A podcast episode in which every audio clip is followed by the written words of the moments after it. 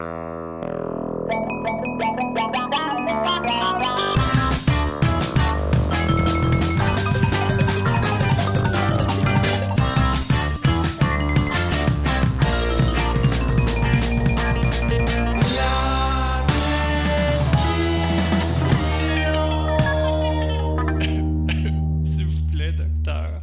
Bonjour et bienvenue à la prescription avec Dr Fred Lambert.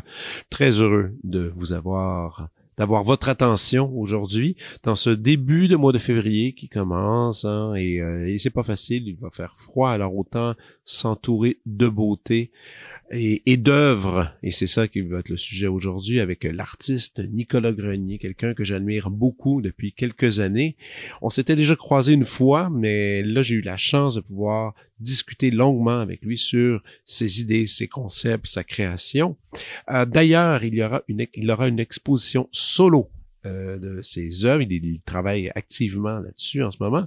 Et l'expo aura lieu du 9 mars au 22 avril 2023 à la galerie Bradley Ertaskiran qui est en fait le représentant de l'artiste. Et avant tout, ben, allez voir son site internet, nicolasgrenier.com, ou encore aller sur son Instagram pour voir ses œuvres et voir ainsi l'évolution de son travail avec cette nouvelle expo.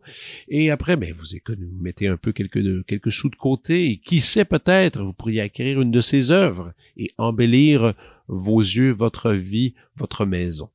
Bref, voici l'artiste visuel Nicolas Grenier.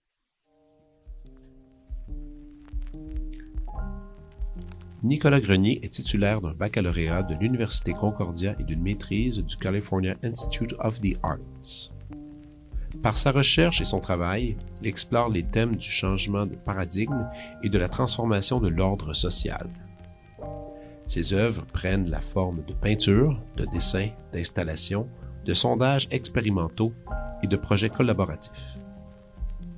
L'artiste a exposé à la Power Plant à Toronto, au Musée national des beaux-arts du Québec, à la Biennale de Montréal, à Commonwealth and Council de Los Angeles, à la Triennale d'art et d'architecture de Bruges et à l'Union Gallery à Londres.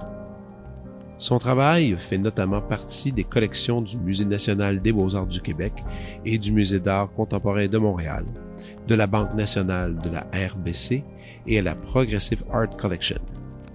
Nicolas a été finaliste au prix Sobey pour les arts en 2019. Voici ma conversation avec Nicolas Grenier.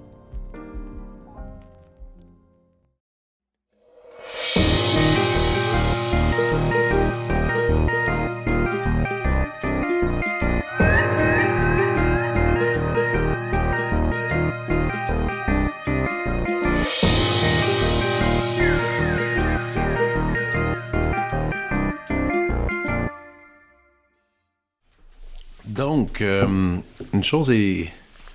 Une chose. Hey man, merci, merci pour le café, hein. C'est super. ça fait plaisir, c'est la moindre des choses. Merci de te déplacer à cette heure matinale. Mais écoute, il faut quand même que j'avoue que ça, euh, ma présence ce matin est quand même la preuve que j'aime tellement ton travail parce que j'ai jamais fait un podcast si tôt le matin.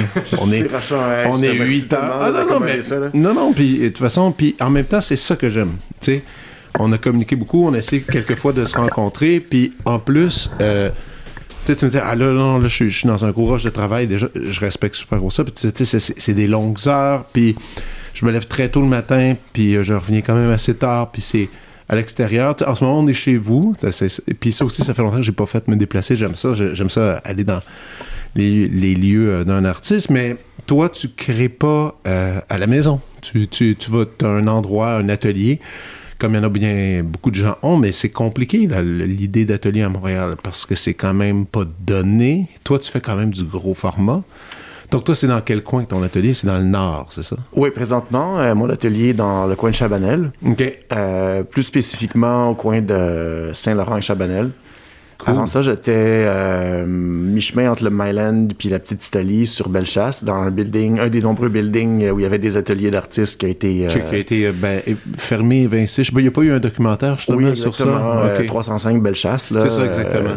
ouais. Toi, tu as été longtemps là? Ah oui, j'ai été, là combien de temps, mon Dieu? Genre on and off une quinzaine d'années à peu près? J'ai pas vu, euh, j'ai pas vu ce film, mais on te voit-tu dedans finalement ou... Ben, on, on voit aucun artiste, mais on nous entend. Ouais, ok, c'est ça. Puis c'était, c'était, c'était comment cette ce studio-là, comment, c'est, comment c'était c'est, c'est ce building? C'était-tu un endroit qui était euh, aussi euh, propre pour l'échange, de discuter avec d'autres artistes ou pas vraiment? ou- Ah oui, c'était c'était un endroit où, euh, moi, ce que j'aimais, c'est que c'était très convivial. Euh, ben, D'abord, le building lui-même était tout en bois, donc il y avait comme un feeling moins froid que les buildings de béton qu'on a un peu partout ailleurs. Mhm. Euh, il y avait un côté historique à ce building-là. Et il y avait, ça faisait 25 ans à peu près qu'il y avait plein d'artistes dans le building. Wow. Et on était, je sais pas moi, peut-être euh, entre 100 et 150 artistes. Et, Mais voyons, Euh. Et d'autres artisans, il y avait des architectes, euh, il y avait toutes sortes de monde dans ce building-là. Et on a, moi, le côté que j'aimais, c'est que quand je suis à l'atelier, il faut vraiment que je me concentre.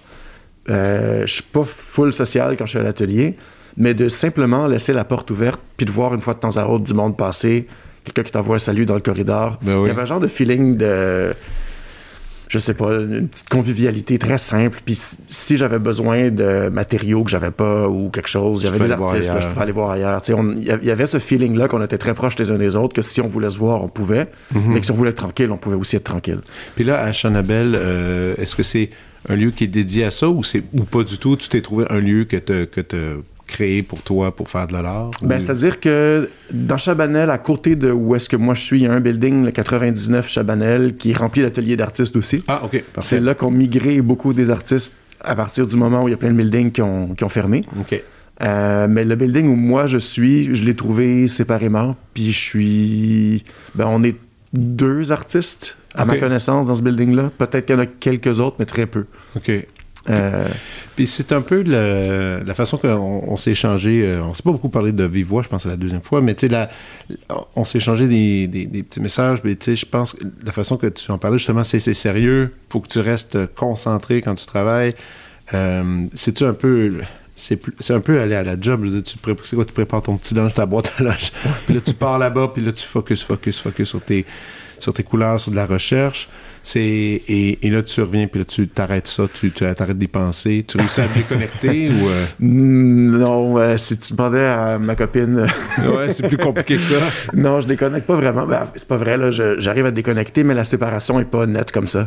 OK. Euh, oui, je me fais un lunch avant de partir tous les jours, puis je reste là assez longtemps. Mais je travaille aussi sur l'ordi à la maison, beaucoup. OK. Euh, je dessine un peu partout. Euh, fait que je- c'est plus que la partie peinture et être d'un endroit dédié à ça où c'est plus facile de focuser uniquement là-dessus. Ouais. Euh, c'est vraiment important. Mais ça veut pas dire que c'est contenu à 100% à cet endroit-là. C'est un peu tout le temps dans ma tête. On peut-tu faire un petit. brosser un peu. euh, le- comment t'es rendu, où est-ce que t'es rendu? Savoir un peu l'histoire qui se cache derrière toi. Toi, tu viens de, de quel endroit? Euh, j'ai grandi à Longueuil quand j'étais ado. Ensuite, j'ai étudié euh, à Montréal, mon bac à, à Concordia. Puis le dessin, euh, le dessin, ça a toujours été là? Ou c'était euh, Ben, quelque chose ça- qui s'est présenté à toi euh, comme ça? euh, Ben, ça s'est présenté sous la forme de mon père, qui est artiste. Ma mère est écrivain puis était prof. Mon père est artiste. OK, c'est quoi le nom de ton père, excuse-moi? Steven Grenier-Stini. OK, parfait. Et il expose peu. Mon père, c'est un cas particulier, il est sourd. Euh, donc, grand- il y a quand même. Socialement, c'est pas évident, effectivement, là, quand t'es quand t'es sourd. Euh. Fait qu'il a, il a surtout travaillé de manière très autonome, quasi outcast, euh, à la maison. Puis c'est ma mère qui travaillait, qui payait les billes, qui faisait tout ça. Euh. Fait que ça n'a pas été, disons. euh, Puis il pratique encore ton père? ah oui, il pratique euh, absolument. Puis, écoute, il est rendu à 16 000 œuvres, quelque chose comme ça. Mon Dieu Seigneur. OK, puis... euh, Oh. écoute, je, je suis juste curieux, là, mais la relation quand ton père est sourd, donc tu as appris le langage. euh, des- Non, non, lui-même, ne- ne- parce que s- il n'est pas né sourd-muet. euh, ben, D'ailleurs, il n'est pas muet. OK, Euh, OK. Il peut parler. Il peut parler. ouais. Et il y a eu un accident quand il avait 16 ans. Il s'est fait rentrer dedans par un camion de pompiers. Puis après ça, il est progressivement devenu sourd. Fait que, en tout cas. Ça lui a eu un choc à la tête ou. Ouais. euh, OK, Ouais. OK. Puis progressivement, il a perdu Louis. Ouais. Damn. Puis quand ma mère l'a rencontré, il était déjà sourd. Euh, euh, fait qu'il lisait sur les lèvres, ce qu'il ne peut plus faire maintenant à cause que ses yeux sont, sont aussi euh, rendus très mauvais. Ben là, il est âgé, là, il a 81 ans. OK, OK. Et fait que bref, disons mon père il a un parcours assez particulier. Il a, pardon, il est pas vraiment sur le circuit. Ben, en fait, il est quasi pas du tout sur le circuit des arts visuels. Là. Il est comme il vit son, dans son monde euh, à lui. OK. Il a fait peu de compromis dans sa vie, OK. pour le meilleur et pour le pire, aux grandes dames de ma mère d'ailleurs. Euh, il a souvent refusé de vendre ses œuvres quand il en avait l'occasion. Euh, Ah oui? Ouais, il y, a, une relation particulière avec ça. Fait que euh, moi, j'ai grandi un peu avec ça pour le meilleur et pour le pire. Pour le meilleur, c'est-à-dire que euh, ben, ma mère étant auteur, elle lisait beaucoup, elle m'a toujours beaucoup lu. Donc, j'ai un genre de passion pour le, le- le contenu euh, euh, narratif, pour euh, les histoires, pour tout ça, ce qui fait aussi partie de mon travail. Ouais. Puis j'ai aussi évidemment une passion pour la peinture, le dessin que, Ben oui. que j'ai tenu de, de mon père, qui a toujours été absolument passionné par, euh, Donc, par ça. passé, du temps avec lui, justement, à dessiner, à... à- Ben, tu on de- me mettait tout le temps un crayon dans les mains quand j'étais petit. Ça allait de soi. C'était même pas quelque chose qu'on se demandait. C'est genre, si on était quelque part puis qu'il y avait rien à faire, ben, sortait un livre, on sortait un crayon puis un pad à dessin. Puis c'est facile comme ça. Puis il y a- Ben oui. il y a de quoi faire avec ça, puis de, de s'amuser. Puis... Et qu'est-ce qu'il y en est aujourd'hui de la relation de- avec ton père et l'art, et toi qui en fais maintenant? Oui, ben, c'est-à-dire que, C'est- C'est-tu des causes d'échange? C'est-tu... euh, ben, on, on- échange sur beaucoup de choses. Je te dirais que mon père, lui, il est fasciné par l'art. Il, il connaît tout sur l'art jusqu'à à peu près les années 50. OK. Euh, tout ce qui est, mettons, euh, la Renaissance, euh, période romantique, l'impressionnisme, tout ça, jusqu'à genre Picasso. Puis après ça, l'art contemporain, c'est comme s'il y avait un genre de... Vu qu'il n'a jamais vraiment rentré dans ce monde-là, de par, entre autres, sa surdité, c'est comme s'il y avait un petit blocage par rapport à l'art contemporain. OK. Alors, euh, fait on s'échange, il aime mon travail, on parle tout ça, mais il est pas au courant vraiment de ce qui se fait comme expo ou de manière superficielle. Mais quand il regarde tes trucs, est-ce qu'il trouve ça justement pété un peu? Il est comme, wow, OK, je, pense, je, Ben, pense- je dire, je pensais pas qu'on pouvait aller dans ces sphères-là, ces zones-là. ou- Oh, non, ben, il, je veux dire, il voit quand même les choses passer, là. Ouais, ouais. Euh, Ouais. C'est-à-dire qu'il voit toutes sortes de choses dans le contemporain passé. Ça veut juste pas dire que c'est Ça l'allume ou ça la... C'est ça. C'est ça, c'est lequel... le genre de débat dans lequel il, s'est imbibé de livres avec des idées des années euh, tu sais, du Avant passé, 50, là, ouais, c'est ça. ça, ouais. Fait que sa manière de penser à l'art, moi, je trouve que c'est un peu euh, dépassé. Mais simultanément, le fait qu'il qu'il baigne pas dans l'art contemporain, ça fait aussi que euh, il se fout complètement des trends, il se fout complètement de ce que le monde trouve hot présentement ou ce genre de discours-là. Fait que moi, je préfère personnellement de très loin juste connaître ce qui se passe, être au courant puis comprendre un peu plus. Ouais. Mais le fait qu'il soit resté à l'écart, ça lui donne aussi quelque chose de différent un peu. Tu sais, quand on regarde son travail, ça ressemble à, à pas grand-chose de ce qu'on voit ailleurs. Là. C'est, Ah ouais. Il y a une partie qui est un peu vieux jeu, mais en même temps, là-dedans, il sort des, des petites perles, des petits trésors euh, Ah ouais. régulièrement. Fait que c'est ça, Ben, c'est une autre dynamique. Là. Mais aussi, à force de gratter un autre style, ben, un vieux style, tu peux, tu peux comme transformer un peu ça, puis mixer ça, puis ça peut, ça peut être intéressant. Mais quand, quand tu, euh, tu dis, ah ouais, mon père, ben, tu sais, il est attaché à ces, à ces trucs-là, il connaît toute la Renaissance, ça. Mais toi aussi, moi, je trouve ça intéressant quand n'importe qui, d'ailleurs, je le conseille à tout le monde de te suivre sur Instagram parce que c'est quand même une plateforme qui est assez fantastique pour tout artiste visuel. Et des fois, tu, euh, je remarquais, tu sais, tu postais des trucs. euh, ah, ces temps-ci, je suis dans une passe d'art japonais. Je regardais des trucs comme ça. Ah, là, là, ces temps-ci, je suis comme ça. euh.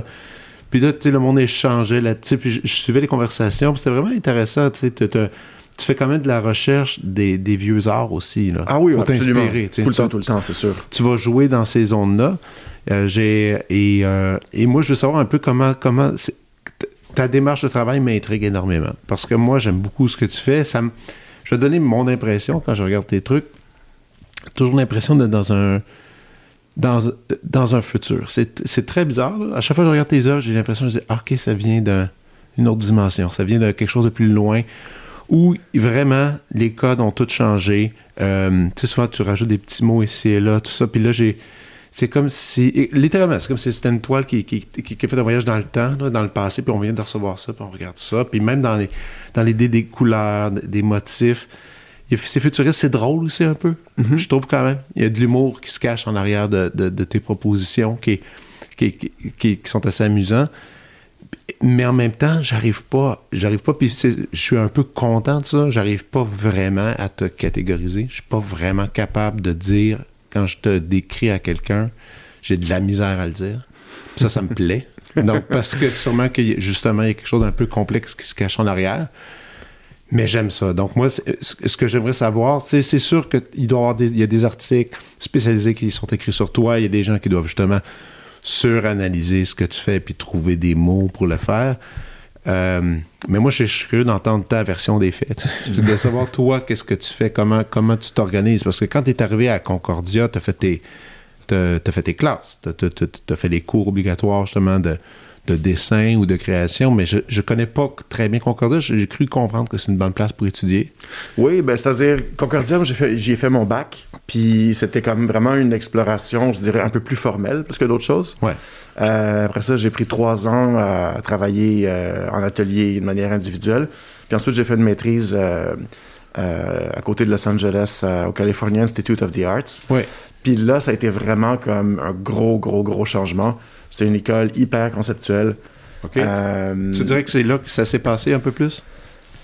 Ben, je veux pas dire que ça s'est passé nécessairement. Mais ben, il y a des moments où est-ce que. Ben, c'est un moment charnière, c'est sûr. C'est ça. C'est certain. Ouais, ne Ça s'est pas passé juste là, mais je te dirais que c'était beaucoup plus concentré comme expérience durant les études là-bas. C'était un plus gros changement.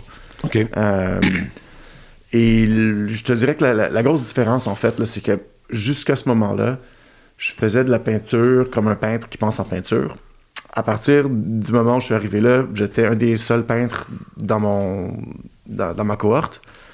Et quand on faisait des, on faisait des critiques, genre euh, on mettait une œuvre, que ce soit une peinture ou une performance ou une vidéo, quoi que ce soit. OK, OK, c'était varié à ce point-là. Là. C'est oui, c'est un programme multidisciplinaire. Là, fait ah, OK, OK, OK, OK. Puis comme tu dis, parce que tu viens de dire à l'instant, j'étais le seul euh, peintre, euh, parce qu'il y avait des gens en sculpture, il y a du monde des chorégraphes, il y a des gens en film. Euh, ben, C'est-à-dire que la manière que ça marche à cette école-là, tu as le programme euh, photo-vidéo et ensuite tu as le programme art. Entre guillemets. quand on faisait une maîtrise en art, on était, euh, c'était en fait un peu tous les médiums. Et on était.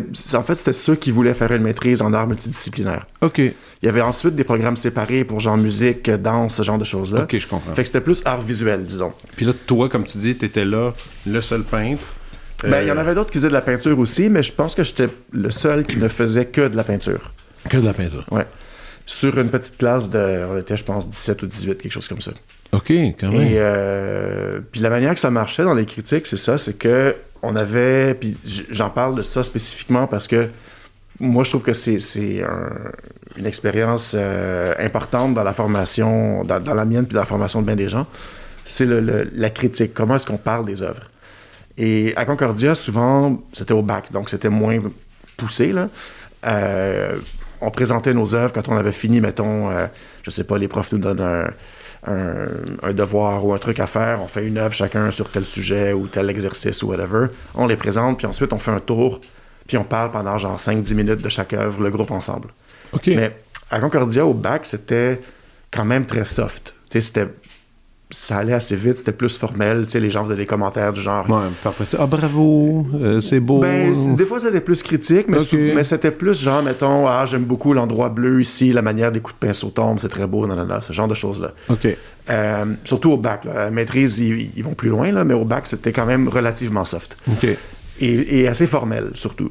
OK. Si, moi, comme j'avais une grande facilité dans la peinture, je dessinais depuis que j'étais petit, en général, je m'en tirais très bien parce que je savais peindre un peu ce que je voulais. Donc, visuellement, en général, je trouvais ça facile. Tu sais. Ben oui. Euh, à CalArts, le premier, la première critique, la manière que ça marche, c'est qu'on posait, dans mon cas, une peinture, ça aurait pu être autre chose, là, mais on mettait une, une, œuvre dans une classe vide et on disait l'information factuelle qui serait en musée, mettons, si on présentait un musée. Donc, mettons le titre. Puis s'il y a, je sais pas moi, un détail particulièrement euh, important, par exemple, je sais pas moi, si... Euh, j'ai pris genre euh, de la cendre euh, d'éléphant puis que j'ai fait une peinture avec ça, ben le matériau est particulièrement important, donc ça je le mentionnerai. Mais à part ça, c'est mettons juste comme une huile sur toile, je, fais juste dire ben voilà c'est une peinture, euh, le titre est tel truc, puis après ça je me la ferme. Ok. Et je ne parle pas, je laisse le groupe parler. Et la manière que ça se passe, c'est que les gens, il y avait une structure souvent qu'on commençait de l'objectif vers le subjectif. Alors les gens commençaient à dire, mettons, bon, ben, qu'est-ce qu'on regarde? Donc, euh, c'est un tableau, probablement une huile sur toile, moyen format, environ 3 pieds par 4 pieds. Euh, c'est très coloré. Euh, c'est peint de manière relativement léchée. Il y a certains détails que je comprends pas. Puis on commençait vraiment par tout ce qu'on pouvait dire de manière purement objective. Puis plus ça allait, plus les commentaires, évidemment, tombaient dans le subjectif, parce qu'à un moment donné, on a tout dit ce qui était objectif euh, Mhm. à dire. Et plus ça évoluait, puis après ça, on tombait dans l'interprétation. Et une fois que tu tombes là-dedans, bon, puis la, la critique durait une heure. Puis au bout, la- Oh généralement, la première demi-heure, l'artiste parlait pas. Et après une demi-heure, là, le prof faisait intervenir l'artiste, disait, bon, est-ce que, qu'est-ce que tu penses de ce qu'on a dit jusqu'à présent? Y a-t-il des choses que tu voudrais dire? Et le, le fait, en fait, qu'on écoutait le groupe parler de ce qu'on faisait pendant une demi-heure, ça donnait une perspective que j'avais jamais eue sur le travail. En général, moi, j'étais habitué dans les critiques à Concordia et dans la plupart des universités euh, à Montréal ou dans, dans le milieu de l'art en général, la personne qui fait l'œuvre commence par présenter son œuvre et en parler. Ce qui fait en sorte que tu dis, bon, ben, j'ai fait tel truc, ça, t'essaies de dire un peu ce que ça veut dire selon toi, tout ça. Puis ensuite, les gens partent de là pour en parler. Mais quand tu dis rien, tu dis juste le titre, si tu as voulu faire un truc euh, dans ta tête, je sais-tu, moi, ça représente, euh, je sais pas, moi, une interprétation euh, néopolitique de, je sais donné de, de quelconque événement, ouais. C'est ça. Puis que dans ma tête à moi, en tant qu'artiste, c'est ce que ça veut dire, mais que 15 personnes qui en parlent pendant une demi-heure, il n'y en a pas un qui mentionne ça, ben clairement, c'est un échec. J'ai pas réussi à communiquer ça. Ah ouais. Donc, c'était un peu cette confrontation-là. Puis quand j'étais là-bas, ce que je me suis rendu compte, c'est qu'en fait, beaucoup d'enjeux qui m'intéressaient moi étaient par rapport à la peinture. Les autres artistes qui n'étaient pas les peintres, ils s'en foutaient. C'est pas ça du tout qu'ils voyaient dans les œuvres. Donc, ça, pour moi, ça a été le moment un peu où je me suis rendu compte que, somme toute, ça m'intéressait pas d'être un peintre qui fait de la peinture juste pour les peintres. J'étais plus intéressé à l'idée de, communiquer par les arts et de faire une, exploration artistique qui parle justement pas juste au peintre, qui est un peu plus multidisciplinaire. Donc, à ce niveau-là, je me suis dit, ben, on peut utiliser la peinture de différentes manières. Et le langage de développé un peu, c'est un langage qui est aussi basé sur la communication, d'une certaine façon. Tu sais, j'utilise des mots, j'utilise certains codes, des flèches, des fois, Oui. euh, des diagrammes. Je fais pas que ça, je fais aussi toutes sortes Ah d'affaires. oui, tu sais. non, c'est très varié. Mais il y a, il y a une composante là-dedans qui vient de ce moment-là dans mes études où je me suis rendu compte que c'est intéressant de penser au côté communication, qu'est-ce que les gens, comment est-ce que les gens lisent une œuvre, comment est-ce qu'ils la rencontrent? Puis ensuite, une fois qu'on est capable de, de comprendre ce processus-là un peu, on peut aller vers quelque chose de mystérieux qui s'explique pas, ou on peut aller vers quelque chose qui s'explique en partie, mais au moins on a cet outil-là comme dans la, dans, la composition de l'œuvre puis dans notre, euh, dans notre arsenal. Mais c'est mais c'est ça que je trouve qui est quand même le fun, c'est que le fait justement l'emploi des mots que tu mets justement dans les œuvres, euh, un mot c'est quand même il y a une lourde charge là, qui se cache Ouais. en arrière d'un mot. Ouais, Puis- ouais. et ça amène des indices puis aussi des fausses pistes. Moi Mhm. c'est ça que je trouve qui est pas pire, c'est que tu sais moi j'ai euh, tu sais j'ai un ami qui a acheté euh, ta fameuse sérigraphie que tu as faite pour euh, le. Ah, c'est comment ça s'appelle? Pour Agak. Agak, c'est on dit, c'est ça. J'ai un ami qui l'avait acheté, puis j'étais super excité. J'étais allé la voir chez lui, il avait encadré tout ça, c'était- super cool. Puis après, je montre ça à ma blonde, puis là, on en parle, puis là, on s'est mis à, à justement élaborer notre interprétation d'affaires, puis là, c'était pas à la même place, pas en tout, là. C'était vraiment pas du, du tout à la même place. Puis c'est ça, puis là, je trouvais ça cool. Puis il y a quand même des œuvres où est-ce que c'est clair. Toi, je trouve que c'est pas si clair. Puis c'est ça qui est un peu, qui, qui- qui est amusant. Mais pour revenir, avant, avant, de, avant de- de parler de ça plus en détail, je voudrais revenir à, à ces cours-là critiques. C'était pas comme terrifiant euh, quand tu présentais une œuvre? C'était pas comme la chose la plus stressante au moins? Ah ouais, au début, oui. quand, quand on commence à comprendre comment ça fonctionne, puis qu'on s'habitue à cette dynamique-là, ça va. Mais la première fois, oui, c'est sûr, c'est terrifiant. Puis en même temps, c'est ça qui est fou, c'est qu'il faut pas que tu prennes ça personnel non plus. Ouais. faut pas que puis c'est l'ego qui en mange en même temps un coup puis c'est comme mais c'est toute une affaire. C'est quand même c'est quand même impressionnant. Moi ça me fait penser un peu aux classes de musique autres on a ça mais tu sais c'est à l'université ben, on jouait devant tous les collègues euh, une fois par semaine. Puis là tu finissais de jouer là, tout le monde avait le droit de parole. Puis là tu me demandais pourquoi tu fais ça de même? Qu'est-ce qui s'est passé? Ah ton épaule puis là tu sais Ah ouais, c'est ça. tu revenais à la maison avec un million d'informations, mais en même temps, tu revenais. Il y avait quand même aussi un élément un peu très stressant. Je pense que c'est les fois que j'ai le plus. Je pense qu'il n'y a aucun de mes collègues qui sait vraiment que je suis capable de pas pire jouer de la musique. Parce qu'on était tellement tous nerveux de jouer Ah l'un pour l'autre. Tout le monde jouait mal. là, mais en même temps, c'était- en même temps, on s'est Ouais. construit des nerfs à Ouais. travers ça. Pour un performeur, c'est sûr que ça c'est bon, mais pour toi, c'est. c'est cool que ce que tu disais, tu disais, ah, moi, j'ai pas, j'ai découvert là que je voulais pas faire de la peinture pour des gens de peinture. Ben, pas uniquement. Pas uniquement. Pas uniquement, c'est ça. C'est une révélation quand même. Ouais, c'est ça, parce que moi, j'ai, étant grandi avec mon père, on parlait beaucoup de peinture. c'était vraiment comme dans le monde de la peinture, du dessin, ce genre de mhm. choses-là. Puis ensuite, avec euh, euh, plusieurs de mes profs de Concordia et d'ailleurs, des, gens fantastiques avec qui j'ai gardé des relations. Euh, mettons l'artiste Pierre Dorion, je l'ai rencontré là. Euh, David Elliott, c'était mon prof pendant longtemps, j'ai travaillé pour lui ensuite. Janet Warner était prof là, donc des peintres exceptionnels ben avec qui ben je suis encore en contact. les relations qu'on avait, c'était des relations de collègues entre peintres ou de, de, de, de profs à élèves, ce genre de choses-là mais ça restait dans le milieu de la peinture. Puis j'ai tout le temps eu cette fin-là pour autre chose. je m'intéressais à l'architecture, je m'intéressais au système en général, le, design de système, ce genre de choses-là. Tout ça, ça a pris, ça s'est un peu développé à, ce moment-là. Donc, euh, quand j'étais euh, aux États-Unis puis que j'ai étudié là-bas, puis ensuite, j'ai aussi commencé à faire des projets d'installation architecturale. Ça aussi, je suis intéressé de t'entendre parler là-dessus euh, parce que il y en a quelques-unes installations qu'on peut voir sur ton site, justement, mhm. qu'on peut, qu'on peut, qu'on peut regarder et qui. Euh, ça, ça s'est développé en Californie, l'intérêt à l'architecture. Ouais, ben j'ai toujours été intéressé à l'architecture, mais j'ai commencé à faire quelque chose avec ça là-bas. OK. Euh, il y a aussi, euh, ben, en partant juste la Californie, ah, mais c'est ça, je voulais en parler de ça. non, mais c'est parce que déjà, moi, moi j'ai travaillé un peu en Californie, à Los mhm. Angeles.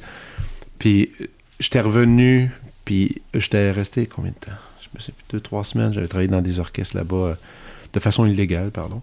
Euh, mais je me souviens que j'étais revenu, puis je m'étais dit, OK, il faut que j'aille vivre là. C'est formidable. Ça n'a pas de bon sens. C'était, je trouvais que tout.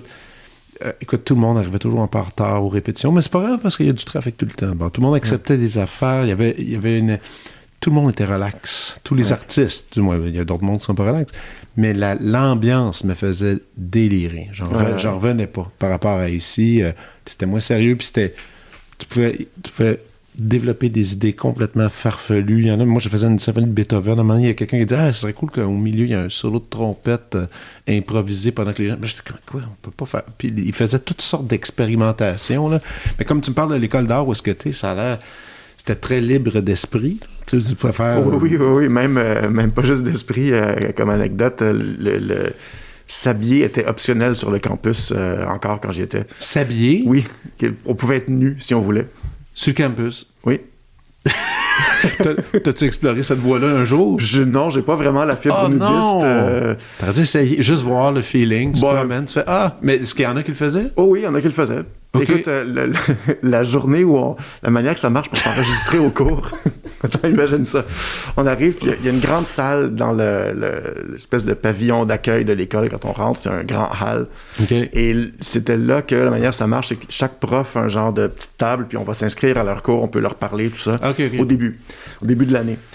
Et là, donc, euh, moi, j'étais là comme tous les autres euh, nouveaux arrivants qui regardait un peu les profs et tout. Puis en plein milieu de, cette session matinale-là d'enregistrement des cours, on entend un genre de grosse fanfare comme au loin qui arrive en fade-in, là, tu sais, comme... Et là, à un moment donné, le fanfare arrive, c'était une fanfare nue. OK. Il y avait comme 10 étudiants avec... à euh, l'école. Euh, flambettes à poil avec euh, les trombones, les trompettes, les affaires qui une procession au milieu de la session d'enregistrement. Fait que ça donnait un peu le ton, tu sais, c'était comme... Euh, oh boy! Fait que c'était vraiment cool à ce niveau-là. Puis aussi, c'était, c'était juste avant que Barack Obama se fasse élire. Genre, je suis en 2008. Fait que c'était vraiment comme le contraire du climat américain actuel. C'était genre un moment d'optimisme euh, sans précédent. En tout cas, c'était, assez fantastique comme moment. Mais là, t'as, as été là deux ans, trois? Ben, j'ai fait ma maîtrise de 2008 à 2010, puis ensuite je suis resté temps plein un an, 2011, puis après ça, pendant jusqu'à à peu près 2000... Ben, ça a changé en enough, mais j'ai fait six mois là-bas, six mois ici, pendant genre huit ans. OK. À te, promener, euh, avoir encore des contacts. je présume que tu avais une espèce de papier, carte, euh, carte verte pour un... Non, même pas, t'as pas ta carte juste, verte. un, non, juste un- un- un visa. euh, le plus visa. simple, en fait, était d'aller sur Visa pour affaires. OK. Puis Ouais. t'avais, t'avais là-bas un atelier, t'avais des coins où travailler, t'avais Oui, des connexions. j'ai encore un atelier là-bas, d'ailleurs, que je sous-loue quand je suis pas là. OK. Euh, Il y a une galerie qui me représente là-bas, fait que je retourne faire des expos à tous les deux ans à peu près. C'est qui... euh, c'est, dans quel coin que tu travaillais quand t'étais à Los Angeles? C'est quel coin que t'allais... Dans Skid Row. Non. Oui, mon atelier dans le, le quartier Non. des sans-abri, ouais. ouais. What? ouais. T'as, écouté toute la série qui est sur YouTube en ce moment? Euh, non, j'ai pas écouté, mais je... Euh, attends, je vais la nommer parce que je- j'en parlais. Écoute, c'est drôle c'est drôle que tu dises ça maintenant parce que moi, je suis complètement obsédé sur ce, ce show-là qui est sur euh, YouTube. N'importe qui, j'en ai, j'en ai parlé, j'en reparle encore. Je vais, le- je vais le faire rapidement parce que c'est parmi mes, c'est dans ma liste de mes cinq choses préférées de cette année. C'est. Mark, Mark Laita qui est photographe, documentaire, créateur de la chaîne Soft White Underbelly. Et, euh, et lui, il a décidé de passer tout son temps pendant plus de deux ans à aller là, à- ce quartier-là. Euh, avec 1000 dollars en poche tous les jours, il partait là avec sa caméra. Il y avait un lieu, je pense qu'il y avait un studio où filmer. Puis il allait voir euh, les drogués, euh, les escortes, les pimps. Il allait voir tous les personnages que tu peux imaginer dans ce coin-là. Puis leur donnait un peu d'argent. Puis en échange, disait, gars, peux-tu te filmer, faire une entrevue avec toi, que tu te racontes. Puis c'est tout en noir et blanc. C'est après, quand tu regardes ça, la, fi- la fiction semble vraiment pas intéressante. C'est, c'est la réalité qui dépasse. Les histoires que tu entends dans ces, dans ces documents-là, ça n'a aucun sens. Euh, et lui, il a fait beaucoup d'entrevues pour parler justement de, de ce quartier-là. Lui, il, il habitait à Beverly Hills. Bon, tous les matins, il dit Je partais de- en voiture de Beverly Hills pour aller là. Ouais. Puis il dit les choses que j'ai vues là. Dit, il dit, je me suis fait moguer, je me suis fait attaquer, je me suis fait euh, branler un fusil au visage. J'ai eu le droit à, à- à tout là. tu sais. Ouais. Mais toi, t'étais, ton, ton studio est encore là. Oui, oui, mais, ça fait depuis 2010 là, que j'ai. euh, mais tu sais, c'était pas trop dangereux non, pour toi. Ça correct? Honnêtement, c'est pas si dangereux que ça. Je veux dire, je suis sûr que pour quelqu'un qui arrive là avec du matériel de photo puis de l'argent puis qui sort de Beverly Hills, c'est plus dangereux que pour moi. Ouais, ouais. Mais Euh, t'as pas été victime trop de, de- de- d'aucune violence. non, euh, non, zéro, zéro. Euh, en fait, pendant tout le temps que j'étais là, la seule chose qui m'est arrivée et que j'ai entendu parler, une fois ma- la vitre de ma vieille Volvo toute pourrie s'est fait casser. Ok. Un quelqu'un junkie qui a volé genre mon petit change. J'avais genre une poignée de 3 pièces US en scène noire. C'est ça traînait. Euh, fait qu'à un moment donné, il y a un, un junkie qui cassait toutes les, les fenêtres de voiture pour voler ce qu'il trouvait en dedans. En 10 ans que j'ai été là, c'est la seule chose qui, s'est passée. Et que j'ai entendu parler de, genre dans, dans mes amis puis tout ça qui ont des ateliers là. En général, ce quartier-là, c'est sûr que Ben, en pour ce une femme, ce ça serait moment- plus difficile. Tu sais, Il y a ce côté-là, là, parce que c'est beaucoup des hommes qui sont là. Les femmes sont plus dans les refuges quand elles peuvent. Euh, Il y a plus des hommes dans la rue. Il y a beaucoup de problèmes de santé mentale. C'est surtout ça, en Exact. fait. Oui, c'est ça aussi qui, qui, fait est dit, ouais. c'est ça. Ça, ça, c'est la chose la plus triste en même temps. Là. Ouais. Euh, énormément de problèmes de santé mentale pas résolus. Il manque de ressources. Puis, je veux dire, euh, la crise euh, du logement à Los Angeles a juste augmenté là, depuis, le, Depuis la temps, COVID. là. Ouais, euh, ouais. Puis, sais, il y a des années où moi, je voyais, mettons, des gens arriver, puis tu voyais, c'est genre une famille, là, tu sais, comme famille de 4 ou 5 qui arrivent là. Au début, ils dorment dans leur voiture, à un moment donné, il n'y a plus de voiture. Tu sais, ce genre de choses-là, puis t'es comme, fuck, c'est vraiment, vraiment triste. Puis maintenant, c'est pas juste dans Skid Row non plus. Il y en Non, a c'est- partout en dessous les ponts. Tout le monde en euh, parle. C'est que il y a, il y a des problèmes à Los Angeles, c'est pas géré. Il y a même des- plusieurs se demandent si la ville va se remettre de, de- de tout ça. Là. Je sais pas trop. Mais toi, tu as quand même ton cœur qui est là parce que Ouais, ça fait partie de ta vie. Ben Comme oui, tu absolument. dis, tu, tu y vas, tu y vas souvent. Euh, puis là, mettons, quand tu travailles à Skid Row, ben, où t'habites dans ce temps-là? T'habites pas là, dans ce quartier Non, j'habitais euh, j'habitais dans Highland Park, un ancien quartier euh, hispanique qui maintenant est rendu très cool. Mais quand je suis arrivé Ouais. là, c'était pas C'était pas si cool que ça, mais aujourd'hui, c'est assez hip, là, maintenant. Oui, ça coûte une petite fortune. ouais. Euh, Ça a flippé à peu près en 2014. Ça commençait vraiment là, à changer. Ah, c'est Los Angeles, euh, c'est complètement, c'est complètement débile. Quand on y Ouais. pense, c'est comme une économie en soi. C'est comme une, Ah, ouais, ouais, une ouais. autre sphère. Là, tu. Donc, t'as as encore, c'est ça. T'as tes amis, t'as la galerie. Parlons, de, parlons de cette galerie parce que là, euh, donc t'as deux- t'es représenté par deux, pa- deux galeries. Mhm. Ouais. Une, une ici, Ouais. une là-bas. Peut- on peut-tu en parler un peu plus en détail? C'est quoi le nom de celle de Los Angeles? Oui, ben, euh, la galerie de Los Angeles, c'est Luis de Jesus. Euh, c'est une galerie qui existe depuis, euh, mon Dieu, je sais, je pourrais pas dire depuis combien de temps, mais ça fait longtemps quand même. Mhm. Euh, ils ont déménagé quelques fois, comme la plupart des galeries de Los Angeles déménagent régulièrement. Maintenant, ils ont un, un très beau et très grand local downtown à LA. Puis Louis, le fondateur de la galerie, avec son mari Jay, on, il représente beaucoup d'artistes. comment dire ben, Beaucoup d'artistes latinos, mais aussi des artistes qui ont pas qui ont produit pendant longtemps, qui n'ont pas nécessairement été euh, connus dans leur jeunesse.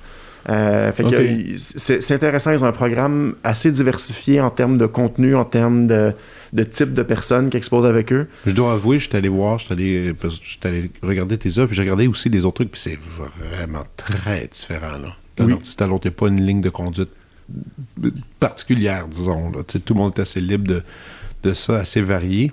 Et ça, c'est ta dernière expo que tu as faite, c'était là. si Oui, la dernière pas. que j'ai faite, c'était là, oui. OK. Ben, la dernière expo solo, oui. Solo. Et, et là, ici, tu travailles. Moi, ce, que, ce, que, ce, que- ce dont je suis très curieux, c'est le, le transport des œuvres. Parce que là, tu fais des œuvres qui sont là-bas, les vends là-bas, mais ils viennent pas ici. Ou tu les. C'est pas un peu compliqué, tout ça? C'est toujours un peu compliqué. En fait, le, gros de l'expo là-bas, je l'ai fait ici. OK. Et ça a été shippé par camion là-bas. Oh boy. Et euh, avant, comme je passais beaucoup plus de temps là-bas, je faisais au moins la, la- la moitié, sinon plus, des œuvres sur place. OK. Mais maintenant, je suis plus à Montréal, donc je fais mon atelier est principalement ici. Ah ouais, ouais. Celui que j'ai là-bas, il est plus petit, fait que je peux faire quelques trucs, mais le gros de la production, c'est plus ici que je le fais. Pour les gros formats, justement, que, t'as- que ici, c'est plus facile à, Oui, c'est ça. à gérer. Puis c'est juste aussi, tu sais, j'habite ici maintenant de manière plus permanente.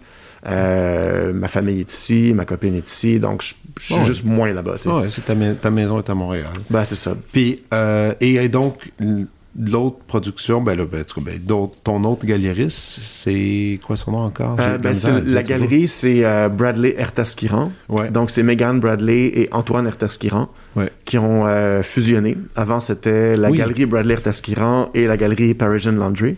Et maintenant, les deux ont fusionné. Et ils ont vraiment, ils sont très actifs. Il y a beaucoup d'expos qui, qui vont de l'avant. D'ailleurs, on, va- on pourrait parler un peu de la prochaine qui s'en vient pour toi. Ça serait Oui. le fun. ben oui. Euh, parce que tu es en plein en production. En ce moment, on est juste avant Noël. Donc ça, ça va sortir un peu plus tard cet épisode-là. Mais euh, est-ce que tu es proche d'avoir fini ou t'es en... Non. Non, pas vraiment. C'est ça. Tu es en plein dedans. Là. Non, non, en fait, euh, en production d'expo, je me sens un peu comme un genre de gros paquebot qui bouge très lentement. Puis une- fois qu'il y a la vitesse de croisière, OK. Ça roule, mais ça prend du temps à rentrer dans un cycle de production qui est, qui est vraiment comme euh, bien enclenché puis qui roule vite, là, parce que je, je fais beaucoup d'exploration. OK. OK. Et à un moment donné, je sais vraiment ce que je veux faire pour l'expo. Et c'est quoi faire de l'exploration pour toi? C'est quoi? C'est, est-ce que c'est justement, comme tu disais, un pad, un pad pour dessiner, euh, des tests de couleurs? Tu sais, je sais que tu, euh, pour avoir vu dans quelques, quelques événements bénéfices, j'ai souvent vu des études de Nicolas Mhm. euh, Grenier passer. Euh, et, et après, je, et plus tard, je vois les vraies œuvres. Là, je fais Ah, OK, je, vois- je vois le lien, il est en train de faire ça, il est en train de tester ça. Est-ce que c'est comme ça que tu procèdes? Euh, c'est, quoi la. Oui, mais je te dirais que rendu aux études, c'est souvent à la toute fin, juste C'est de la avant de faire l'œuvre. Ouais, c'est ça. Tandis que souvent, avant, une fois que j'ai fini une expo, puis j'ai d'autres projets aussi tout le temps en parallèle qui sont pas des expositions de peinture, qui sont des trucs comme qui vont pas dans les galeries nécessairement. Donc, je- quand je finis une expo, souvent, je passe vers ces projets-là. OK. Euh, mettons des trucs d'économie expérimentale, euh, des, des- des projets. euh, en ce moment, j'en ai un, un genre d'ex- d'exploration de la performance de l'intelligence artificielle. Donc, c'est c'est des projets qui sont pas dans le milieu de la peinture du tout. OK. Et Économie expérimentale, justement? C'est- tu parles de Bitcoin? Ou, euh, Non, non, en fait, un peu le contraire. Euh, J'avais. j'ai- une- troc. Oui, plus ça. OK, Une, une économie, un projet d'économie non monétaire. OK. Euh, fait qu'en tout cas, j'ai déjà fait un projet avec ça, puis j'en ai d'autres en, disons, euh, en jachère là, qui attendent le, le bon OK. moment. Mais ce genre de truc-là m'occupe beaucoup. J'ai beaucoup de recherches là-dessus, puis ça nourrit un peu mon, mon travail plus pictural aussi. OK. Donc, quand je finis une expo, souvent, après un gros rush, je passe vers ce genre de projet-là. Ma tête se nourrit de ça. Je parle des trucs, euh, je parle à des gens, je parle des projets qui vont tranquillement, pas vite, se monter sur un an, deux ans, trois ans. Puis ensuite, le- les deadlines commencent à rapprocher des autres expos de peinture. Fait que Ça je, s'accumule. je redélaisse un peu ça, puis je le laisse comme rouler en background. Puis là, je me remets plus dans l'atelier. OK. Mais souvent, il faut vraiment que je reparte un peu comme à zéro, puis que je me redemande qu'est-ce que j'ai envie de faire rendu là. Tu sais, je, je- je- Oui, oui. j'aime pas répéter les choses. Euh, fait que souvent, quand je repars, c'est oui, je recommence avec des dessins, beaucoup, beaucoup de gossage sur Photoshop. Euh, T'es sérieux? c'est- ouais, ouais? c'est une grosse partie de mon travail. Je- je- je- Qu'est-ce que tu veux dire? Mettons, tu, tu, tu prends de l'image que tu as créée, puis là, tu modifies là-dessus, tu t'amuses avec ça? Ou c'est... Ouais, ben je- souvent en fait, c'est que je m'en sers vraiment comme une manière de dessiner et, de, et de peindre. Euh, pour, mettons, un tableau, il y a généralement 300 euh, peintures Photoshop euh, que j'ai faites avant. Euh, j'ai des archives de milliers de- d'études faites sur... Photoshop. ouais. Puis une fois que, disons que tu as trouvé ton concept sur Photoshop, mettons, pour faire, en faire un tableau, c'est là, tu le prends, tu l'imprimes, je sais pas, ou là, tu l'as comme modèle, puis là, tu suis ça, tu essaies de reproduire? Oui et non. Euh, oui, dans un sens, parce que souvent, ce que je vais faire, c'est que quand je suis rendu, euh, tu sais, je fais, je fais des dessins, je, je gribouille des mots, des affaires de même. Et Photoshop, en fait, j'utilise ce logiciel-là spécifiquement parce que j'ai grandi avec, je connais depuis que je suis tout petit, fait que c'est comme c'est devenu naturel. C'est naturel, c'est Ouais. vraiment un médium pour moi comme euh, le dessin ou la peinture. OK. Mais c'est un médium qui permet en fait de croiser le dessin, la peinture, euh, le texte. Fait que c'est un genre de, de carrefour où se rencontrent tous les éléments qui m'intéressent. Euh, fait que la, la création, en- entre guillemets, se passe beaucoup à ce niveau-là souvent. Fait que je passe beaucoup, beaucoup de temps devant l'écran à faire ça. Et généralement, c'est là où je vais essayer de trouver comme l'ambiance d'un tableau, le type de couleur que je vais utiliser. Je teste plein de contrastes, je teste plein de trucs. Et avant de passer un tableau, faut vraiment que je sois que j'ai résolu tous les problèmes visuels euh, de l'image sur l'écran. OK. Une fois que j'ai fait ça, généralement, c'est pas tant de le, de le recopier sur toile, c'est plus de le traduire en peinture. OK. Euh, parce que ce qui est cool devant un écran est pas toujours ce qui est cool en, en matière. Euh, Puis généralement, quand je suis sur écran, c'est maintenant j'imprime des fois des œuvres numériques que je, que je conçois de manière numérique pour un output numérique. OK. Mais la Ça plupart arrive. du temps, ça, ça arrive, mais la plupart du temps, quand je travaille sur l'ordinateur, j'ai en tête ce que ça va donner en peinture après. Donc je pense, à- je pense par la peinture tout en travaillant de manière numérique. C'est intéressant, ça. C'est ça. Puis à la fin, c'est comme. euh, si je fais juste le recopier, ça marche pas. C'est pas. J'ai besoin. J'ai, besoin de le tester en peinture, d'où les petites études Ouais. euh, qui permettent de vérifier les couleurs. Est-ce que tel truc se tient une fois que c'est devenu de la matière?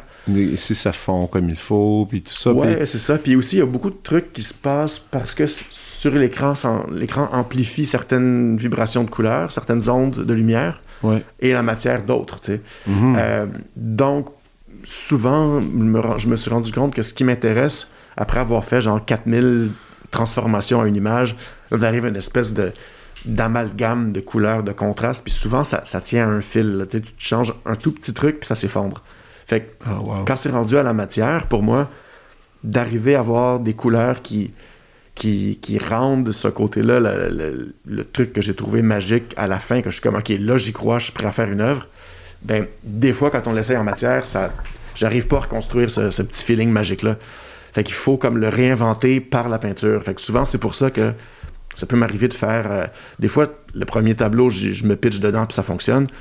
Mais souvent, euh, quand ça tient vraiment un petit fil très très tenu entre quelques couleurs, il faut que je, que je prenne le temps de, de tester ces couleurs-là. Puis des fois, ça peut prendre une semaine, deux semaines, Ah, juste à mélanger les couleurs puis à faire des petites études pour me rendre au, au parfait- feeling que je au veux. parfait mix. Ouais, de- Ah, man.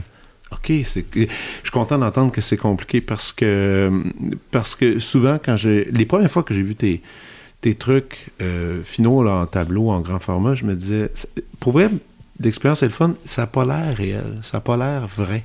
Tu sais, je me disais ah c'est même je, je regardais sur euh, j'avais montré à des, à des amis puis des gens me disaient ah OK, il fait des- il fait de l'art numérique, je fais non non, c'est pas numérique, c'est de la peinture. Puis, puis souvent c'est c'est surprenant, c'est surprenant, puis, puis j'ai de la misère encore à réellement comprendre comment tu fais ça. Ça doit être, comme tu, ben là, le, fait que tu me le dises, des fois ça peut prendre une semaine pour trouver justement, ça, ça me rassure parce que ça, ça, ça me semble compliqué comme, comme truc à faire. je, je sais pas. Puis il y en a, ça me fait penser, puis revenons, parlons de- du truc euh, numérique, euh, de numérique à peinture. Il y en a un autre, que, un artiste de que j'aime bien, qui est à Los Angeles, taïwanais. Euh, pourquoi je fais. Ah, James Jean. Tu, connais James Jean? J'essaie de me rappeler, euh, son nom me dit quelque chose, mais je, Il est un peu plus dans le pop art, mais il faisait, il expliquait dernièrement que c'est ça qu'il faisait. Lui, il mhm. dit Photoshop, ça fait partie de ma vie, c'est dans mon sang, tout ça. Puis lui, il part de là, il les imprime, après, il les met là, il, retravaille les couleurs, puis ensuite, il met sur toile. Et ça donne, encore une fois, ces toiles ont l'air fausses. Ça a l'air, ça a l'air, ça a l'air du numérique. C'est, mhm. ça fait le même effet. Je sais pas c'est sûr qu'il y a un. C'est ça. le fait que ça vienne du numérique et, que ça se transpose là, c'est sûr qu'il y a un lien proche qui se fait, mais, mais c'est ça l'effet que tu veux, donc, un peu. Euh, ouais, c'est comme. Comment dire ça? j'ai grandi avec des écrans comme ben, du monde, puis pour moi, c'est plus trouver une forme d'hybridité dans laquelle je peux croiser ces mondes-là. Tu sais, la, dimension euh, cinématique, la dimension euh, informatique au, sens le, au sens vraiment de l'information. Là. Euh, combiner ça avec une présence physique dans le monde. C'est comme, il y a une partie de ce que je vois, le, sais, ultimement, c'est quoi les, les, les, les, grandes questions qu'on se pose non-stop quand on est artiste puis qu'on a des crises existentielles? C'est genre, à quoi ça sert l'art finalement? Genre, pourquoi est-ce que je fais ça? euh, puis tu sais, c'est cette question-là. Tout à fait legit comme ouais, question. Ça, on n'a jamais vraiment de réponse. Mais une des choses, je pense, à quoi sert l'art, c'est un peu de. Comment dire ça? de, de de créer des genres de. Je vais pas utiliser le mot monument parce que ça vient qu'un genre de prétention, euh, mais de plus de témoigner des choses qui se passent, puis du monde dans lequel on est de la manière la ah plus honnête possible. Puis faire un tableau, un bon vieux tableau en mettant des marques sur une surface plate, c'est une, une des plus vieilles choses que les humains font. C'est très primaire comme langage. Fait que j'essaie personnellement de trouver des manières de le faire qui, qui me semblent témoigner de ce que je ressens dans le monde aujourd'hui. Qui, qui, est aussi à l'image d'une époque, de ton époque. C'est ça. Puis euh, la manière de faire ça, pour moi, c'est juste, j'ai grandi avec Photoshop, comme je disais, c'est, c'est une manière qui me convient. Et ensuite, le feeling de la toile à la fin, que ça a l'air un peu irréel, je pense que c'est important pour moi de donner un. d'être capable de transposer cette qualité-là qu'on retrouve dans le monde, entre guillemets, virtuel, mais lui donner une présence physique. Okay. De le faire exister, puis de lui donner comme un genre de, de, densité temporelle beaucoup plus forte. sais, si je fais juste imprimer, là, je pourrais là, travailler uniquement numériquement, faire imprimer mes trucs, faire des lightbox, whatever. Ouais. Ça serait un gros travail d'un ordre différent. Mais le faire en peinture, quand on est juste un de chaque, qui a été fait à la main, c'est comme si, pour moi, en passant genre deux, trois mois de travail sur une toile, mettons, ben, ce temps-là est un peu comme condensé dans l'œuvre, tu sais. Euh, puis il y a quelque chose d'un peu métaphysique là-dedans qui m'a toujours intrigué, que j'ai toujours aimé. Quand je me promène dans les musées un peu partout dans le monde, une fois de temps à autre, tu sais, je m'arrête devant des œuvres, je suis comme, fuck, il y, a un autre corps juste comme le mien qui a fait ça il y a genre 600 ans. Ah ce truc-là est encore là. Il y, a quelque chose à ce niveau-là ah qu'une machine, pour moi, n'aura jamais. Fait que j'ai comme un genre de besoin de craft, de, le faire à la main. Ah, c'est cool. Euh, mais en même temps, j'ai aussi, euh, j'ai aussi un besoin de, de représenter ce milieu, tu sais, comme ce, type d'image-là, ce type de, feeling-là, des choses. Pas nécessairement parce qu'on le retrouve à l'écran, mais il y a juste comme un, genre de vibration de la couleur, euh, un mood. J'ai l'impression que. là, je fais une petite digression, là, mais. Vas-y, vas-y. Je me rappelle que quand j'étais justement au bac, euh, il y avait beaucoup, beaucoup, beaucoup de photos en peinture, beaucoup de trucs basés sur la photo. Tu tout le monde utilisait des photos pour faire des tableaux. Et à un moment donné, j'étais à Londres, à la Serpentine Gallery, puis il y avait une exposition sur le, photoréalisme. Puis là, ça partait des peintres comme Gerhard Richter des années 60 jusqu'à... Bon, il y avait Luc Tuymans, il y avait plein, plein de peintres jusqu'à l'aujourd'hui de l'époque, qui était genre 2007, euh, je pense. Puis ça m'avait donné l'impression, en fait, d'arriver à la fin de cette époque-là, que tout ça c'était fini, que genre le côté photographique, la relation photo-peinture était représentait un peu le passé, puis que le monde dans lequel on s'embarquait était pas un monde dans lequel la photo était euh, représentait le monde actuel, qu'on était d'un monde numérique qui, qui que l'espèce de, de, fibre visuelle du monde était, était plus là. Tu sais, ce qu'on voit quand on se promène, la plupart des images créées aujourd'hui, pour moi, ressemblait pas à de la photo, c'était quelque chose d'autre, un monde post-photographique. Puis Pas photographique. Ouais, puis d'essayer de trouver cette identité-là, puis de contribuer à essayer de voir comment développer ce, euh, une, une genre de visualité qui corresponde à mon feeling de- du monde dans lequel on vit. C'était ça qui m'intéressait. Cool. Ouais, mais écoute, Ouais. ça aussi, c'est une pas révélation quand même. non, mais puis, d'être capable d'être capable de se situer dans le temps où est-ce qu'on est, puis aussi de faire des choix, parce que c'est quand même un choix. Je suis certain qu'il y a encore des gens qui pensent que la, cette, esthétique, justement, photo est encore valable. Ben, ça pour- encore pour ben oui. certains. Mais que toi, tu as, fait une prise de décision là, de dire, bon, moi, je peux aller faire quelque chose d'autre ailleurs. Ça, c'est cool. Euh, L'architecture. Ouais. Donc, tu en as fait un peu ici et là. Ça, c'est, est-ce que c'est vraiment quelque chose que tu as gossé par toi-même ou tu as eu des, quelques profs, mentors qui t'ont guidé là-dedans? Non, c'était vraiment par moi-même, ça. Euh, ça s'est passé un peu parce que en arrivant à Los Angeles, euh, j'étais comme beaucoup de gens qui arrivent là-bas, comme toi, tu l'as mentionné plutôt, Ah ouais. fasciné un peu par l'espace, la ville, de quoi tout ça avait l'air. C'est un peu c'est un peu cinglé comme endroit là, c'est tout est très gros, il y a de l'espace partout. euh, puis en même temps la civilisation, c'est un genre de crêpe très mince sur la surface de ce grand territoire là, c'est comme Ah ouais, c'est pas en hauteur là. Ouais. Il y a presque pas de building de plus que deux étages de haut. Euh, puis quand on regarde de, de- de Google Maps ou de, sur Google Ben, il y a- Earth, il y a qu'on downtown, regarde, mais- il y a downtown, mais c'est tout, tu sais. Ah ouais. Ah. Puis quand on regarde de haut, par vue satellite, ce qu'on voit en fait, c'est ça qui m'a fasciné, puis qui m'a un peu, qui a commencé à me pitcher vers l'architecture, c'était que le, le design urbain de la ville créait des textures sociales, en fait. Parce que si on regarde Beverly Hills, de quoi ça a l'air, c'est un peu comme des grosses cellules vertes. Tu les mais- chaque Ouais, maison, Ah, ah oui, il y a de la verdure. c'est comme une, t'as une maison qui est généralement pas carrée, là, c'est comme ça des shapes un peu, t'as un terrain Oh, de tennis, une piscine, un ci, un ça, fait que c'est un peu comme une cellule avec un noyau, puis autour t'as beaucoup de verre, puis c'est une shape organique parce que les terrains sont très grands, puis il y a des petites routes qui serpentent autour.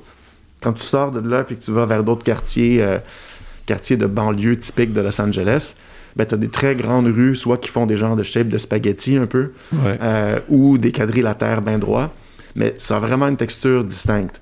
Et ensuite, quand tu Par tombes dans les quartier. par quartier, Ouais. puis quand tu tombes plus dans les quartiers working class, black, latino, euh, ou dans, dans le sud de, de LA ou South Central, en tout cas, il y a plein de watts, des quartiers comme ça.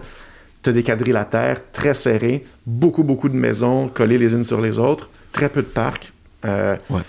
de- fait que tu- en gros, d'une vue satellite, on reconnaît vraiment quel type de classe sociale vit où, juste en fonction du, du visuel, des textures visuelles qu'on peut regarder.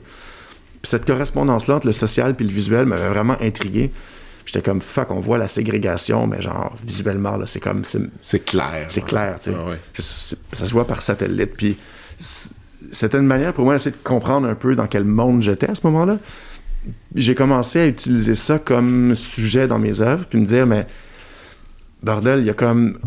on- de quoi est-ce que. le- le- J'essayais de rapper ma, ma tête autour de c'est quoi cette idée de Los Angeles, mais dans quel genre de monde ça crée. Et pour ma, ma, ma genre d'expo de thèse de maîtrise, ce que j'essayais de faire, c'est d'imaginer un nouveau développement dans le désert, parce qu'on en voit plein qui poussent, Ouais.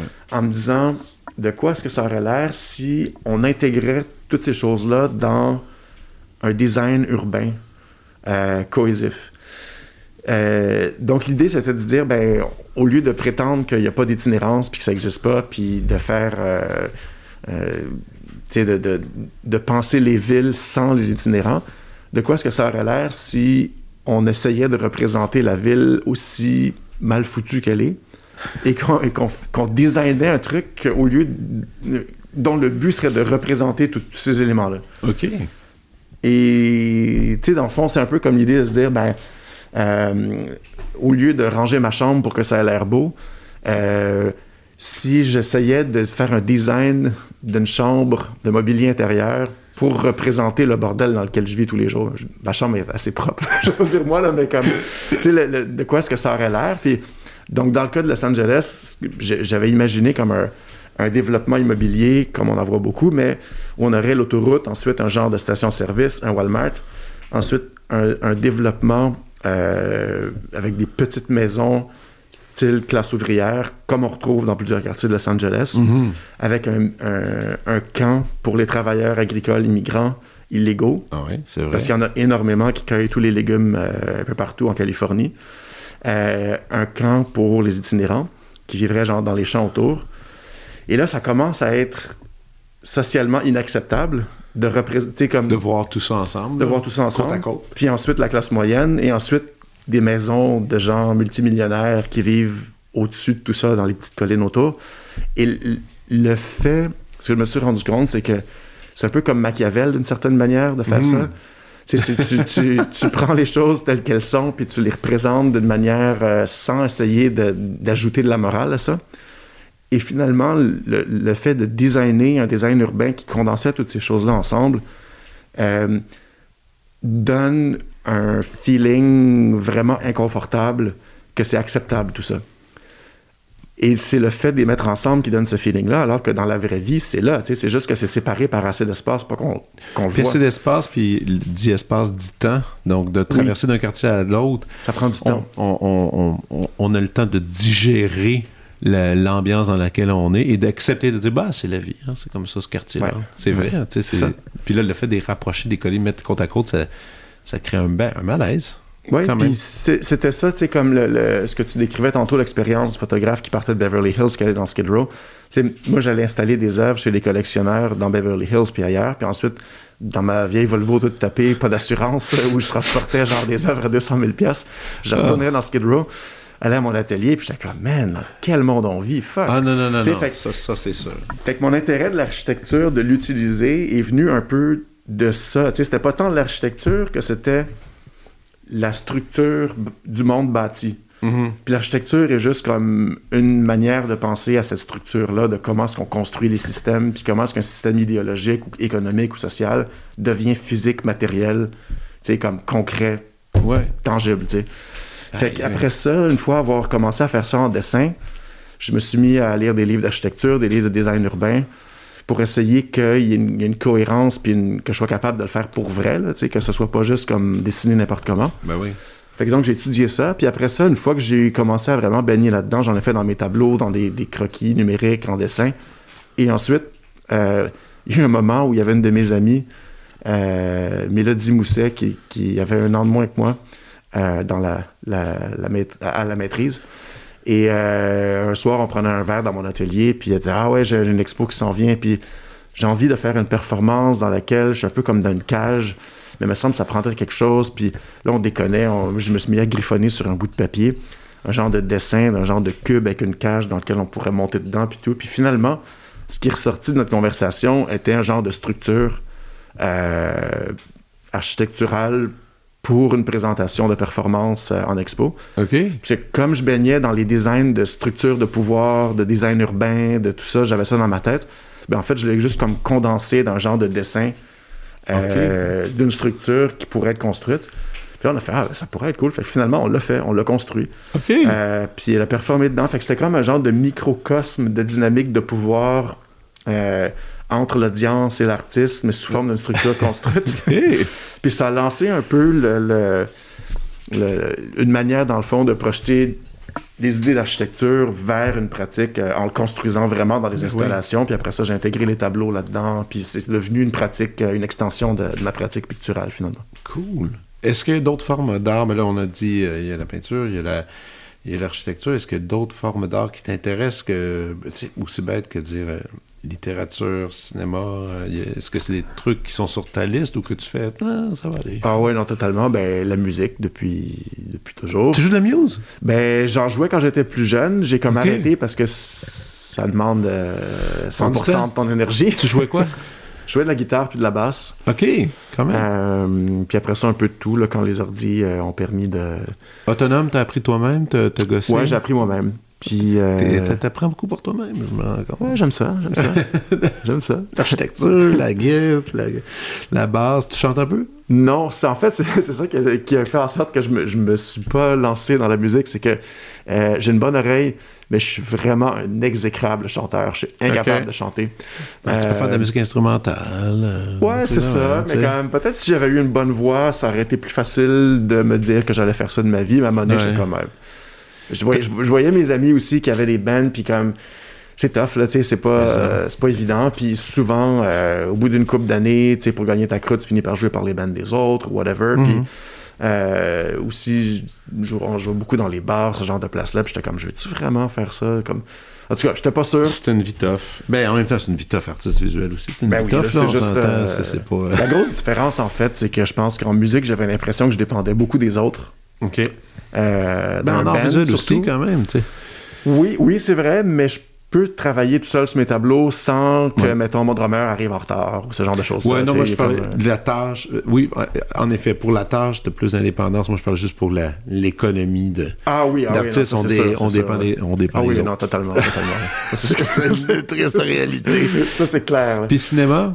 Euh, cinéma, ça m'a ça m'a toujours intéressé, mais peut-être un peu moins que, mettons, euh, la littérature, par exemple. OK.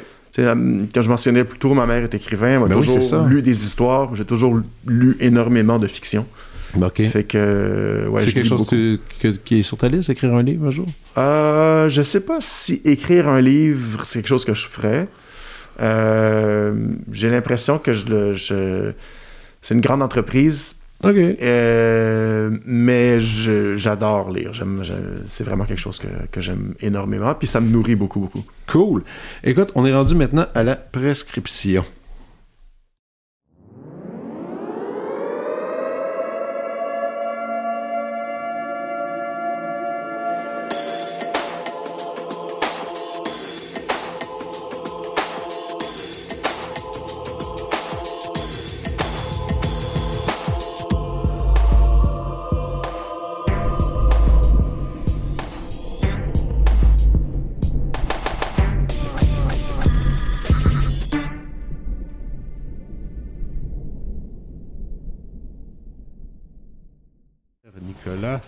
Bien hâte de voir tes suggestions.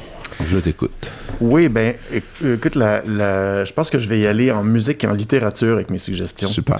Euh, la première que je ferais musicale serait euh, le vieux Kraftwerk. Euh, c'est la plupart des gens connaissent Kraftwerk à partir de l'album Autobahn, euh, où ça commence à sonner comme, ben, pour ceux qui connaissent pas Kraftwerk, faut juste découvrir le band, je pense. Ouais. Mais pour ceux qui le connaissent déjà et qui ont peut-être une idée un peu stéréotypée de Kraftwerk, euh, les- il y a comme Je pense que j'en fais partie en passant de ces gens qui, qui, Oui, ont une idée déjà un peu c'est quoi, tu sais. Ouais, c'est ça. Puis comme souvent on imagine euh, quatre Allemands avec une, coupe brosse devant un robot qui devant un keyboard qui bouge pas beaucoup. Euh, les albums avant Autobahn, euh, il y en a plusieurs. Je pense qu'il y a Kraftwerk 1, 2, 3, puis Florian et quelque chose. En tout cas, j'oublie les titres. OK? C'est vraiment de la musique électroacoustique expérimentale qui ressemble pas du tout à ce qu'ils ont fait après. Et moi, ça a été une de mes grandes découvertes euh, dans le sens où c'est pas tant des chefs-d'œuvre que c'est juste un genre de mood qui m'aide beaucoup quand je fais mes œuvres, en fait. J'en écoute pas mal à ce moment-là. Ah, Et je savais pas que ça existait jusqu'à relativement récemment. Fait que c'est un genre de petite découverte pour euh, les gens qui aiment l'électroacoustique ou euh, cool. euh, l'espèce de musique allemande expérimentale. tu mets beaucoup beaucoup de musique quand tu travailles? Oui, énormément. OK. J'aurais plein, plein, plein de recommandations Non, non, musicales mais à faire, cool. mais celle-là, c'en est une qui est comme mi-connue, mi-inconnue. Fait que c'est Mais- celle qui me passait par la tête Mais t'es pas, présentement. t'es pas dans le silence. Alors, oh oui, je suis aussi dans le silence. Ah mais, ouais, ok, euh, ok. euh, Moi, Kanza Daz que j'ai reçu, artiste visuel. Elle, elle, elle fait- dans son atelier, elle met des téléséries en background tout le temps. Ah oui? Ah, puis des CSI, des trucs Ah, comme ça. ouais. Ouais, puis tu regardes ses œuvres, tu pourrais jamais imaginer qu'elle écoute des téléséries policières. Elle dit, ça me rassure, elle dit, je sais pas pourquoi, ça me relaxe, puis elle dit, là, je, je travaille mes couleurs, puis là, il y a comme quelqu'un qui fait une enquête en arrière-plan, puis euh, moi, j'a- j'adore Ah, ouais, les, hein. les petits rituels, mais, mais c'est cool, la musique, je pense que la musique, ben du monde travaille avec ça, là, je veux dire, ça, ça, Ouais, ouais, ça ouais. aide, là, à te mettre dans un état aussi, puis... Ben oui, c'est clair. là. Mais cool, ok, excellent. Ben, en mais j'irai découvrir ça parce que je connais pas la- les trucs de jeunesse du tout. Ben, en tout cas, c'est juste un, un- C'est plus une curiosité, je dirais, que genre des grands chefs-d'œuvre. Ouais, En termes de qualité musicale à proprement parler, j'aurais plein d'autres choses à recommander, mais ça, je trouvais. En tout cas, moi, ça m'a un peu fasciné quand j'ai découvert ça. Ok, cool. Euh, Super. Ensuite, en littérature, j'aurais un livre en particulier que des amis euh, iraniens m'ont fait découvrir, que j'aurais probablement jamais découvert sinon. Ok. Ça s'appelle Strange Times, My Dear. Ok. Et c'est un recueil de nouvelles euh, iraniennes qui ont été publiées euh, par un éditeur euh, américain. Ouais. Euh, et ça a été publié malgré les menaces de mort de l'Ayatollah Khomeini et toutes sortes de, de- de choses. C'est un livre qui est assez dur à trouver. euh, qui n'est pas disponible en librairie en général. En tout cas, moi, je l'ai jamais vu nulle part en librairie. Euh, Ça a été assez dur de le trouver, même sur, euh, sur Amazon ou en ligne.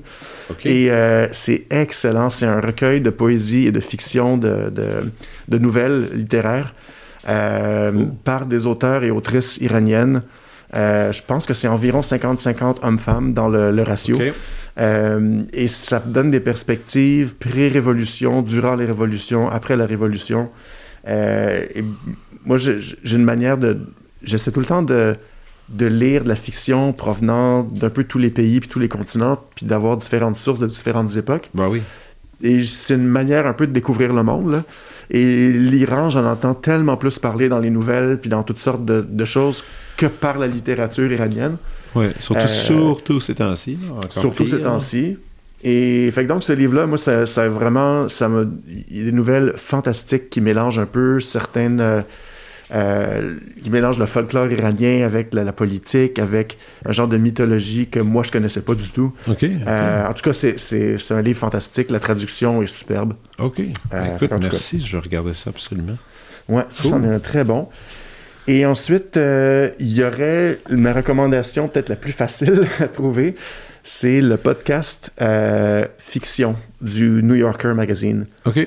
Ils ont un podcast dans lequel, euh, pour moi, ça c'est quand je fais des, des, des trucs machinales à l'atelier puis que j'ai besoin de juste écouter quelque chose, c'est vraiment de l'or en barre pour moi qui adore la fiction.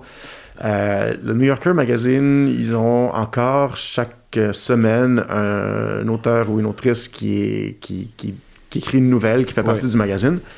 Et une fois par mois, euh, l'éditrice de, de fiction du magazine invite une de ces personnes-là, de- des- auteurs, à choisir dans les archives du New Yorker une nouvelle euh, parmi les milliers qu'ils ont et de la lire et de la commenter. Et donc, c'est vraiment intéressant, en fait, c'est que, euh, ben, par exemple, moi, euh, un de mes auteurs favoris, c'est Borges. Et je me rappelle d'avoir une, une des premières fictions, des premiers podcasts que j'ai écoutés, c'était justement des nouvelles de Borges. Et c'était euh, Borges, devrais-je dire. et c'était comme un, un auteur qui avait, euh, qui l'avait connu, puis qui s'était rendu chez lui, puis qui lui avait lu lui-même des histoires à la fin de sa vie, parce que Borges était aveugle à la fin. Mhm. Fait qu'il y a ce genre d'anecdotes-là qui sont mélangées avec la lecture des œuvres des, des plein de grands auteurs et autrices. Euh, et c'est commenté par l'éditrice qui, des fois, elle-même modifié les, apporté des suggestions, des modifications aux nouvelles. Fait que c'est vraiment une manière Wow. d'apprécier la fiction d'un format euh, pratique et efficace, puis aussi de rentrer un peu dans la création. Oui, oui, oui. Puis aussi de, de l'entendre avec une autre voix aussi, que c'est c'est lu. c'est Ouais, c'est ça, c'est- quand même cool. C'est agréable, puis c'est... C'est un mélange de audiobook avec euh, commentaires. euh, Ouais, c'est ça. Puis tu sais, c'est un petit peu l'équivalent d'une visite d'atelier, mais en littérature. Fait que ce côté-là, ouais. j'aime vraiment ça. C'est Ben oui, ben euh, oui. assez rare. Puis, C'est euh, sûr. ouais. Excellent. Cool. Excellent. As-tu d'autres choses avant qu'on termine? Ah, mon Dieu, euh, je pourrais dire euh, rapidement comme ça en musique, euh, le New Wave japonais des années 70 euh, et 80 est Ok. une des choses que je, que je trouve qui est... Merci, mon Dieu, le fait que ça a existé, ce, ce Ok, courant ok. musical-là. Euh, quoi d'autre? Euh, la littérature euh, contemporaine africaine. Des trucs super intéressants qui sortent, entre autres dans la science-fiction. Mais t'as quand même une, charmante bibliothèque que je vois en arrière-plan. T'es t'es- un, t'es un bon lecteur, là. C'est quand même cool, ça. T'es assez ouvert sur tous les styles littéraires, je, je me rends compte, là. Oui, oui, oui. oui. Très cool. Hey, puis euh, pour terminer, moi, par contre, on va annoncer ta, ton expo, euh, qui est au mois de mars. Tu te souviens-tu des dates par cœur ou pas vraiment? Je crois que ça ouvre le 9 mars, mais Ouais. sous, sous réserve de. de c'est là, de- là pour un petit bout quand même. Ça va, Ça va être là. durer environ un mois, un mois et demi, quelque chose comme ça. Ouais, Euh, probablement jusqu'à genre la troisième semaine d'avril, j'imagine. Excellent. Merci beaucoup. C'était un plaisir de s'entretenir avec toi et à bientôt. Ben, à bientôt. Merci. Vous venez d'écouter La Prescription avec Dr. Fred Lambert. À l'animation, Frédéric Lambert. Réalisation, montage, recherche et bons conseils, Olivier Chamberlain. Au logo, Joël Vaudreuil. La musique, le groupe Crab. Jérôme Minière, Philippe B, Ben Chimie, Guillaume Beaulieu et Vincent Vertefeuille. Merci d'avoir été à l'écoute et à bientôt.